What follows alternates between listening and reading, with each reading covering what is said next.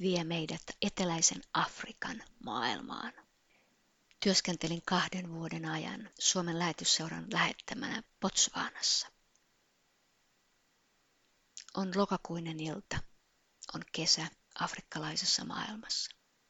Työpäivän päätteeksi menin Kalehillille Gaboronessa, Botswanan pääkaupungissa, noin tunnin ylös alas lenkille kiiveten Kalehillin huipulle. Lämpötila oli yli 30 astetta plussalla. Tuntui hyvältä.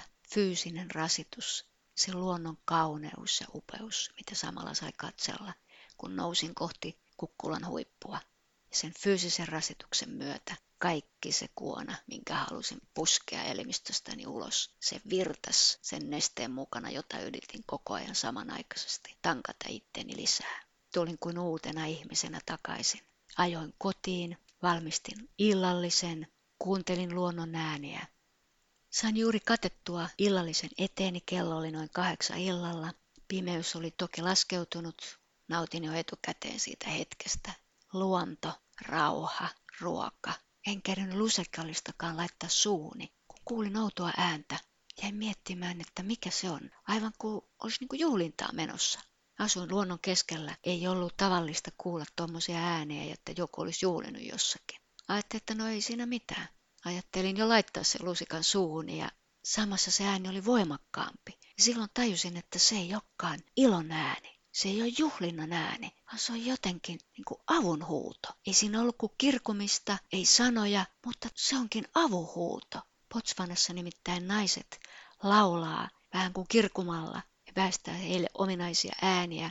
Ja sen takia olen ajatellut, että se on sitä ilojuhlaa, mutta se oli oikeasti hätähuuto. Tajusin samalla, että on ainut porttien sisäpuolella kahdessa talossa kotona olevista. Omistajat toisessa talossa ei ole kotona, mutta henkilökunta asuu omassa talossaan.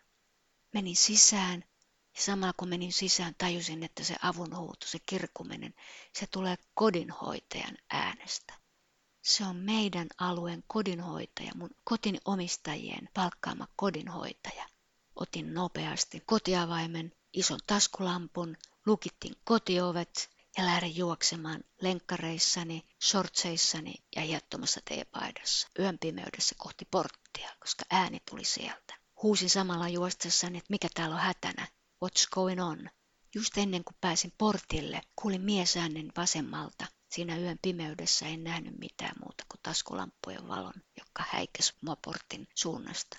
Vasemmalta kuulin mies äänen, joka huusi, älä mene lähemmäksi. Ja pysähdyin kuin seinää, ja sitten mä tajusin, että siellä tosiaankin näiden taskulamppujen valokeilasta, kylläkin ne keilat oli todella, todella hentoja. Mä näin kasvoja, valtava määrä kasvoja. Portti oli auki, Sepposen selällään. Portin toisella puolella oli iso määrä ihmisiä. Ja sitten mä huomasin, että samalla puolella minun kanssa porttia oli myös muutamia ihmisiä. Muun muassa tämä mies, joka oli huutanut, että älä mene porttia lähemmäksi. No mä kysyin edelleen, mitä tämä tapahtui, ja silloin mä tajusin, mun taskulampun valokeilassa oli portin päällä makaava pyytton, valtavan kokonen pyytton. Kaikki nämä ihmiset tuijotti sitä pyyttonia ja kodinhoitaja jatko kirkumistaan kaikki muut ympärillä olevat ihmiset siinä hämäryydessä, mitä näin, oli miehiä, paitsi kodinhoitaja. Nämä miehet yritti kannustaa, että kodinhoitaja tulisi minun puolelle. Ja mä kysyin, että onko tuo pyyttö nelossa, kun mitään ei tapahtunut. Se vaan makas siellä. Ja kukaan ei vastannut. Mä yritin painaa ja painoinkin sähköisen portin remote-kontrollista, että se menisi kiinni. Kun mä samalla myös tajusin, että tämä on ihan turvatonta. Täällä on yön pimeys, omistajat ei ole kotona. Toki meillä on yövartija. Meidän vakivartija ei ollut paikalla, eli mä näin siinä valokeilassa, että siellä oli tuuraaja. Ja mä yritin sulkea sitä porttia. No ei se mikään sulkenut, se vaan nyki ja nyki. Mä kysyin, mikä tässä on vikana, kun ei se sulje sitä porttia. Ja menin niin kuin lähemmäksi sitä porttia. Taas mun vasemmalta puolta mies huuti, älä mene lähemmäksi porttia. Se pyyttön voi hypätä sun niskaa. Minä tyytyväisenä viisasta miehestä paikallisesta, joka neuvoo mua, enkä mitään ymmärrä, mutta kun et siinä on pyyttön ja se pitäisi saada tuolta nyt jotenkin pois. Ihmiset selittää, että he on soittanut meistä noin kilometrin päässä olevaan Mokolodi Nature Reserveen, eli tämmöiseen luonnonpuistoon, koska sinne henkilökuntalle voi soittaa ja he tulevat hakemaan sen pyyttonin, mutta sieltä ei kukaan vastaa. Ja pyyttön on rauhoitettu, sitä ei saa tappaa. No mä olin ihan ihmeessä, että mitä tässä nyt ruvetaan tekemään. Sitten ihmiset rupeaa kyselemään multa, että onko sulla kamera, ota valokuva. Mä sanoin, että no ei ole kameraa, että mä lähdin pelastamaan ihmishenkeä. Että mulla ei tosiaankaan ole kameraa eikä kännykkää, millä nyt ottaisi jotain valokuvaa. No sit kun mä olin painanut sitä riittävän monta kertaa, niin se käärme ihan oikeasti se suuttu. Se pyytön oli aivan raivona. Se nosti puolet siitä kehostansa kohti taivasta. Se teki semmoista upeata kaarta. Se oli oikeasti ihan mielettömän upean näköinen. Mutta sen upeus kyllä alkoi kaikota mun mielestä, kun se yritti hyökätä sieltä pois. Hyökätä meidän päälle. Mutta se ei päässyt, koska se iso osa, noin puolet sen kehosta oli edelleen se loppupää kärjytynä siihen porttiin. Sitten mä kattelin sitä näytelmää, kun se niin kuin suuttuneena nosti sitä kehoaan kohti taivasta ja sitten aina yritti niin kuin hyökätä, käyttää voimaansa, mutta ei päässyt irti.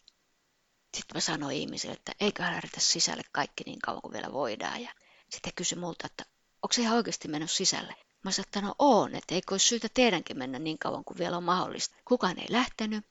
Mä lähdin juoksemaan täysiä takaisin kotiin, pistin oven lukkoon, lukitti itteni sisään ja sitten mä tulin katuma päälle. Mitä ihmettä, näin mieletön paikka, once in a life.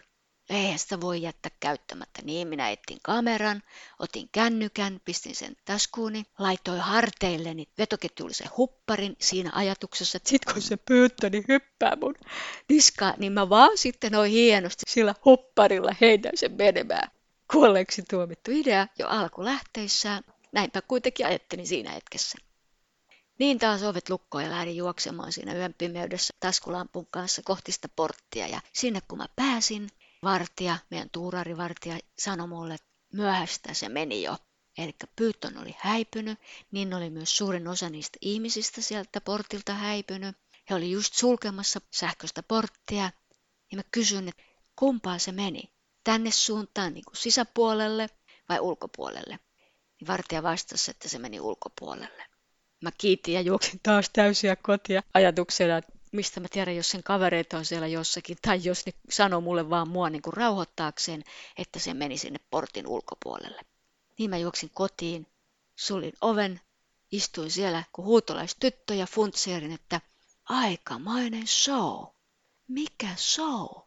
Ihan mieletön, yllättäen Illan pimeydessä tarjottu show, ei mitään aavistusta, tämmöisestä ei tilattu, ikimuistoinen, arvokas, ilman valokuvia. Mutta se jäi mieleen ja sydämeen hienona muistona. Oh.